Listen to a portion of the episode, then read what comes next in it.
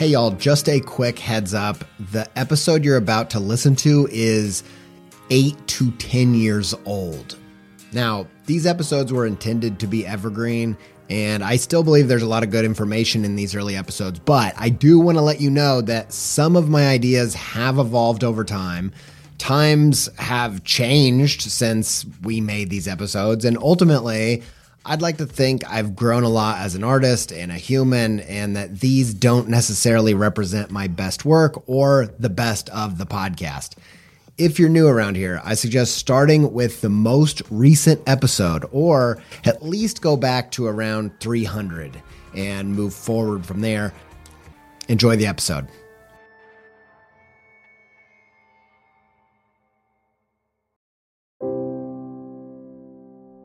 Hey guys, uh, it's the Creative Pep Talk podcast, and this is uh, Andy J. Miller. Um, this is my podcast, and um, the purpose of it is to give you a short and sweet little pep uh, for you creative folk out there. I feel like um, that pursuing a creative career is a series of struggles. And I don't mean that, you know, for full, for uh, full disclosure, currently, uh, thank God, I'm you know I'm I'm doing pretty well. My uh, as far as the work coming in, I've got good jobs coming in. Um, my finances are pretty good. Um, you know, I'm not rich by any stretch of the imagination, but you know, I'm not struggling financially. You know, that's not the struggle that I'm talking about. The struggle I'm talking about is that, um, you know, that creativity in general is a topic of struggle, of discomfort, of pushing forward uh, and growth. And growth, you never grow from. Uh, you rarely grow from the pleasurable experiences. And so um, I personally feel like the creative people that I know have uh, creative struggles, personal struggles, emotional struggles, um, all wrapped up into one kind of package, uh, and that's what that's what a big part of this show is about. It's um, hopefully encouraging you to uh, spur on, but then also um, I want to make this show about breakthrough. For me, um, I'm just a passionate obsessor over um, breakthroughs in my own life and my own creative uh, uh, endeavors and, and my work. And then also helping be a catalyst of breakthrough for other people. That there's not much in the world that I like more uh, than than to help someone to have some kind of breakthrough. And um, I love to just reflect information back. I love to think over the issues that creative um, professionals face and try to get to the bottom of things and articulate things in a way that hopefully creates small breakthroughs um, mentally. And when you understand things a little bit clearer and you gain a little bit of clarity in your own uh, path, uh, I think that enables breakthroughs to happen. And so that's kind of what this show is about. And I'm going to keep trying to deliver it to you um, uh, a few times a week, just to uh, get you through the week and help help you just always feel like um, you've got momentum building in your uh, creative pursuit, which uh, I think is a big deal to um, uh, enjoying your career as well as like just keep just keep going. Um, so today, what I want to talk about was how haters kill your destiny. And I have personal experience with this, and there's I have a lot of thoughts on this, but I'm going to start with kind of a story. So, when I was a kid, we moved around a lot, and uh, I moved from Indiana to Western New York, like an hour south of Buffalo. when I was about 12. I was going into middle school. I'd actually already started middle school. And um, we went in to a place called Jamestown, New York. And I, I was I started at a small school.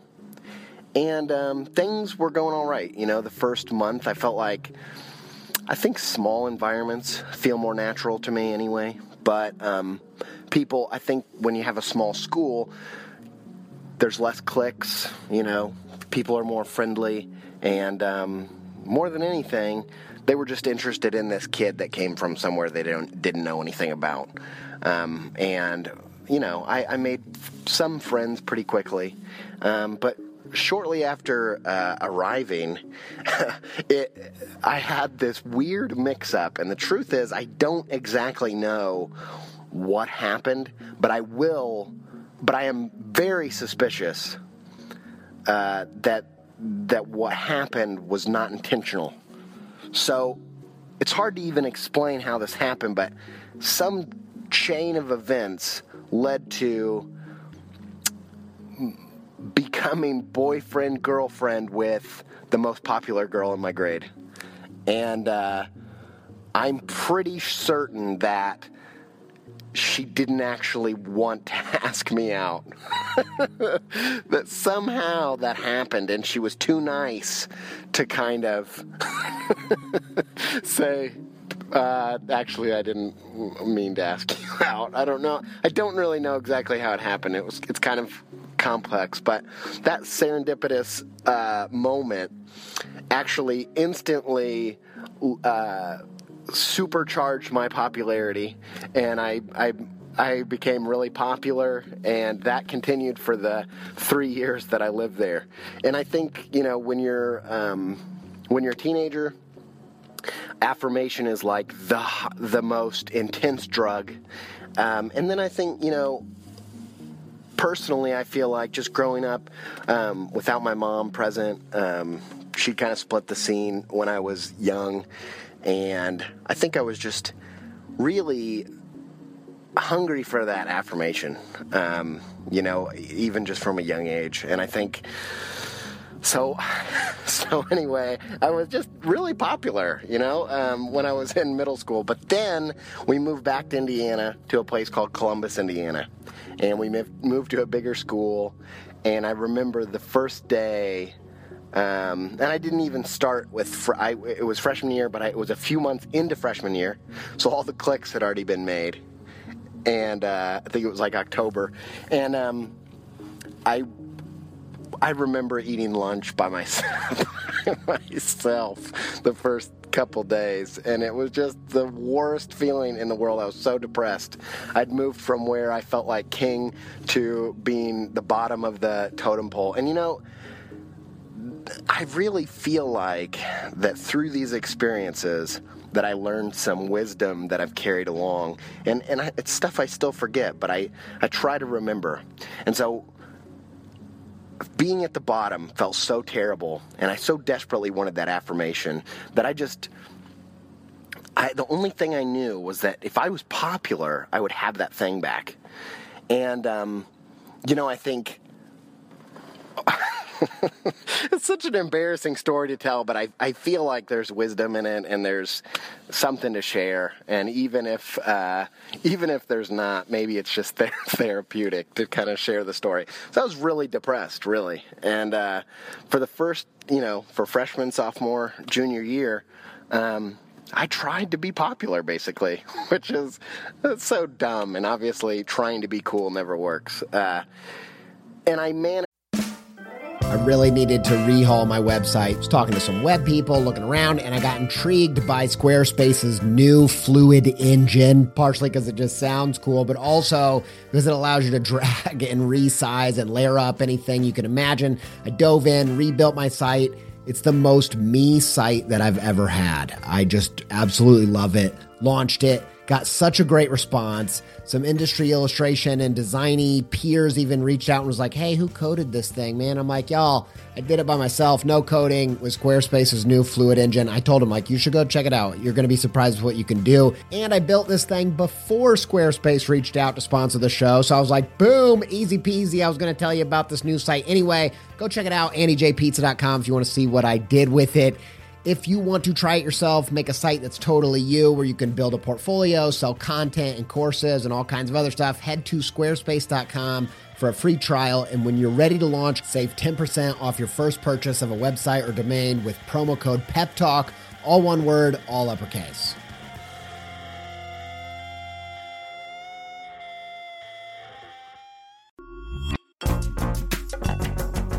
This episode is supported by In the Making, an original podcast brought to you by Adobe Express, the all in one content creation app included in your Creative Cloud membership. If you are trying to boost the YouTube, TikTok, Reels content side of what you're doing, one episode of In the Making that I think will be super useful to you is their episode with Jon Youshaei. I think Jon's method for including his audience in the process is really inspiring. And if you want to hear about that and more about leveling up your game in the creator economy, just search In the Making in your podcast player to listen. Many thanks to In the Making and Adobe Express for their support.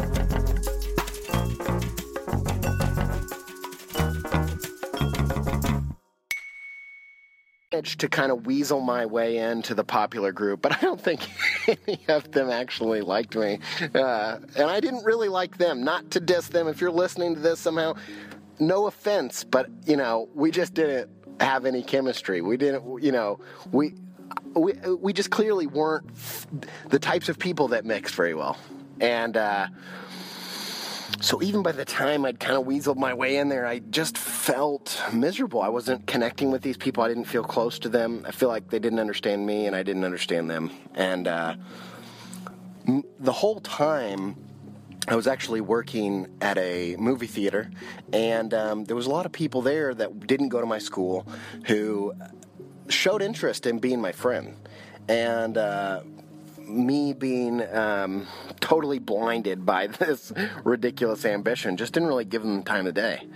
Um, and it wasn't until like the end of junior year that um, I just had completely been fed up with all this pursuit. And uh, I just gave up. And it was probably the best, you know, I definitely think that was like 2004. Um, so many things changed uh, during that time. And I you know, I started just hanging out with my uh, movie theater friends and a few friends from church, and um, those relationships actually continue to today.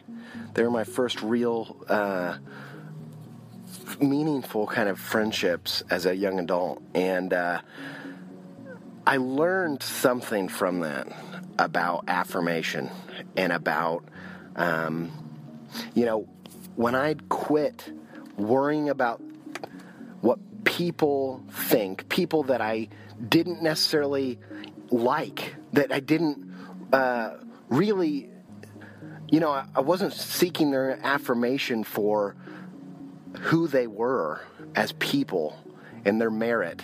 I was seeking it based on just this intangible um, feeling that was no good. It wasn't worthwhile. And I actually think that there's something to glean from this when it comes to uh, creative careers and pursuits. Um, but before I get to that, let's just let let me put a pin in that, and I'll come back, and then I'll just talk about uh, Drake for a minute. I'm not God, and I don't uh, I don't claim to know what Drake's destiny is, but I do have some thoughts, and uh, you know I could be completely wrong, but just as an example, um, if you look at Drake, i I feel like he's someone who has been uh, hated on by his community in such a strong way. And, and in my mind, it seems like he makes a lot of decisions based on these critiques. And so when it comes to, um, whenever you get, if you look at the, an industry as a whole, um, you're always going to have things that are sexier and, and more appealing and cooler, and things that are less so. And the things that are less so, um, people go out of their way to diminish them and to. Um, and, and, sometimes these things that are less cool are actually um, more successful, or they're, you know, they're for a wider group of people.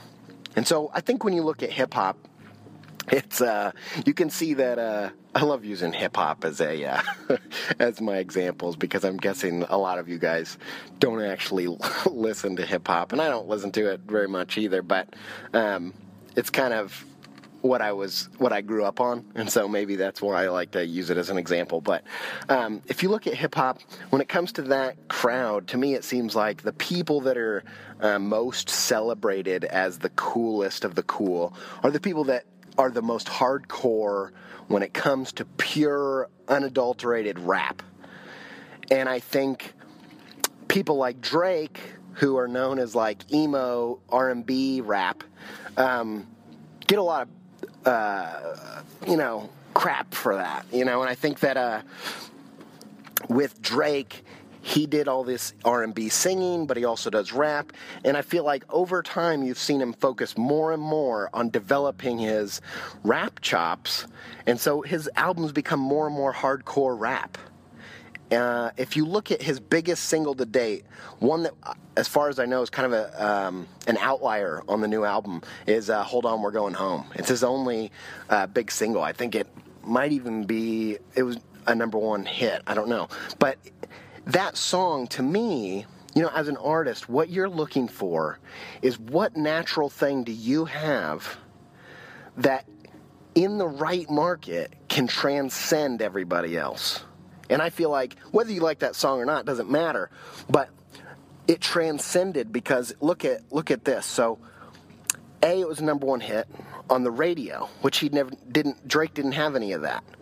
It was also uh, I think, the number one song from Pitchfork that year. You know, that transcended all other uh, R&B and pop in a lot of ways.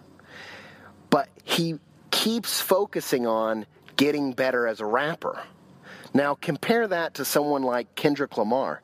Kendrick Lamar is kind of this um, genius rapper that's uh, celebrated from the industry as probably the coolest rapper uh, uh, in the rap game currently. And if you listen to him rap, you know it's like a fish in water. Like it is. He he goes in the studio, he writes it on the spot, and he raps circles around maybe any other rapper of ever. It's just that's his thing. It's transcendent. It just also happens to be the thing that is uh, the coolest thing in that industry. Now, I just wish that Drake would focus on the other stuff. I like that music. Maybe it's just selfish. I like his R&B stuff a little bit better. Um, but I also think that all of that negative feedback is just possibly putting him on a side road off his path that he shouldn't be on. And I feel like in my life, there have been plenty of times where people that were, that I perceived to be really cool, uh, and I use that term intentionally cool, uh, really cool, gave me feedback that threw me onto a side path off of the path that I should have been on.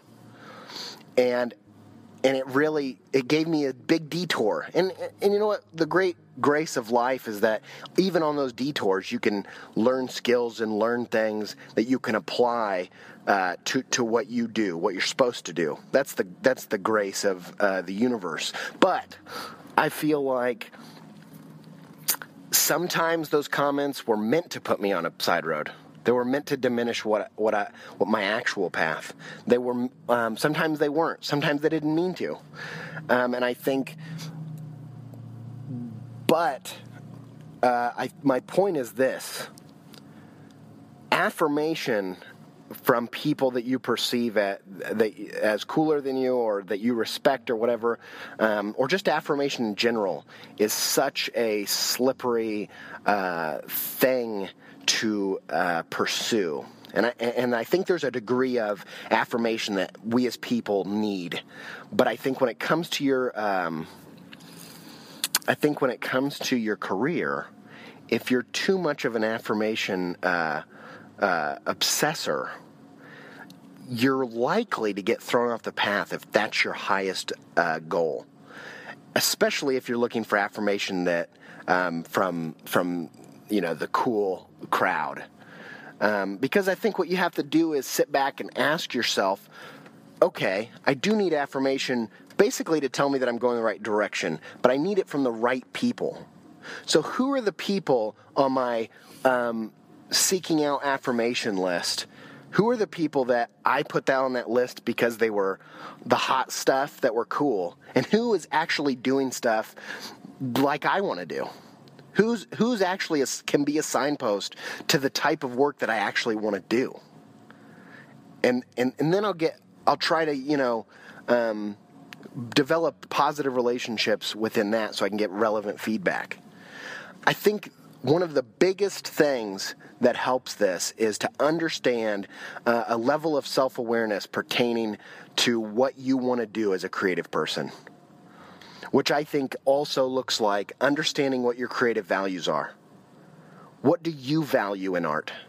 Not what do the cool people think is worthwhile. That doesn't actually matter. What matters is that you transcend on the path that you're going on. And when I say transcend, I just mean you take, you have this natural raw talent, you've developed these skills, and the market that you're supposed to be in, you shine above other people um, in a brilliant way, in a way that you can't fake. That's the question.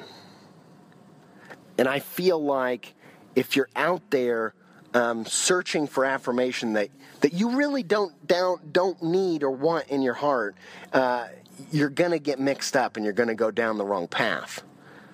Now, I personally am someone who tries to hold uh, destiny and anti destiny kind of in relativity. So I try to think of it as um, a lot of my things in my life have felt like there was a clear kind of um, almost predetermined uh, path. And then there's an, a lot of elements that have felt right where I made it up as I went. And so I feel like you got to hold those things, um, at least my approach is I, I, hold those things in unison, even though they're contrasting. And I think some of the most truthful things in the world, you have to kind of do that. You kind of have to hold two truths at the same time. Um, and so that's kind of my approach. That that's how I deal with destiny, um, or or uh, your path, or whatever it is. You know, I almost completely believe in it and completely don't at the same time. Um, and I feel like that that's actually a valuable. Uh, it's been valuable for me to kind of understand that for myself. Um, but I think it's important to go back through your life, go back through your career, and say, what were the moments when someone tried to diminish what what it is I do, and it threw me off onto a side road that I should have never gone on. What were the when I go get feedback from somebody? Um, what are the things like when I get feedback from people now? I don't think, okay, this person's better than me, therefore everything they say is going to be the gospel. No. I think here's the things that I think that they have that I appreciate and are things that I want here's the things that I know that that they think are important, but they're not things that I want to do in my career. And so when they give me feedback pertaining the first one, I'm going to listen and I'm going to do something about it. But when they give me feedback that's pushing me in a direction that is maybe closer to what they do, but not what I want to do, I'm not going to take that on board, or I'm going to take it with a grain of salt. Then I really do do that, and it, it definitely um, is less confusing than it used to be when I used to get feedback from uh, peers and teachers. Um, I think when you're young, that kind of feedback can throw you all over the shop, you know. So I think that this is such an important thing um, to, to, to, really dive in, and, and, I think it's actually a deeper conversation than um, ignore the haters, because I think there are times when criticism, um, even I, I, had criticism early on in my career that was maybe a little bit hateful, but it actually actually caused me to grow. It actually, you know, that brutal honesty. There were times when it was accurate, and it actually helped me. And so I, I think it's a, a, deeper conversation than ignore the haters um, completely. But I do think it's a, it's helpful to understand how they're possibly stealing the most important thing from you. You know, one th- one way I look at it is um, when I go visit these uh, big cities, whether it's London or New York City or Portland. Um, when I go there, I'm very jealous of uh, the level of creativity and the the, the amount of um, amazing creative people that are practicing in these places, and uh, I'm very jealous of what that feels like, you know. Um, but I think partially for me, one of the benefits of kind of being a part um, from the day in day out of my industry is that I feel like I've um, been able to make some courageous decisions that I wouldn't have made if I had that feedback in my face every day of like what's cool and what's not. Because I think when you when you get a big group of people together and they're all saying um, different things of what cool, what's cool and what's not, um, it can be very hard to navigate that, and you can be very can cause you to be very self conscious about what it is you pursue. It can also mean that. Um, some of the times I see these people that are in these bigger groups um, in these large cities, and it means that the decisions they do make are so vetted and thoughtful that um, that they're fantastic. They really work. Um, but I also think that some of these solo guys that are spread out throughout the globe um, make some of the most interesting decisions um, and come up with the most uh, courageous projects because they, they don't have that um, feedback in their face and that and that constant kind of uh, affirmation or, or non-affirmation of, of the of the things that they want to do that are different. But it's actually those things, those choices that you make that aren't maybe cool. I think those are the things that actually make give you a viable career. They're the things that make you unique and it makes your it's actually the key to transcend transcendent work is the stuff that nobody else would do. Like the stuff that everybody else thinks, eh, I don't know about that that thing, when you start getting onto those paths, it should be a little bit scary because once you do, once you're doing the work that nobody else should do, that's the that's the place where you're alone. And when you're there, it should start to feel scary. So if you're not feeling scared of the projects you're doing, you need to dig deeper. And maybe it's just a matter of time. For some people, it is. But if you're not a little bit scared of the work you're doing, you're probably not pushing past that barrier um, quite enough. And so uh, I think that's about it. And I hope this uh, helps you. Uh, I thank you, people who have uh, reviewed this on iTunes, even if it's uh, secretly my mom. I don't care. I appreciate. Uh, um, I appreciate what you're doing, and uh, I, I, think that that's a good way for people to find this show if, if it goes up in the ratings in iTunes and like the arts category. Um, and I definitely believe in the show, and I really appreciate all the feedback you've been uh, giving me on Twitter and um, social media. Uh, I really appreciate that. That definitely gives me um, more momentum to keep this thing uh, going. Um, you know, thanks for allowing me to be part of your routine, part of your day. Um, I hope that something I said um, sparks some uh, breakthrough in, in your work. Um, thank you so much. I will speak with you soon.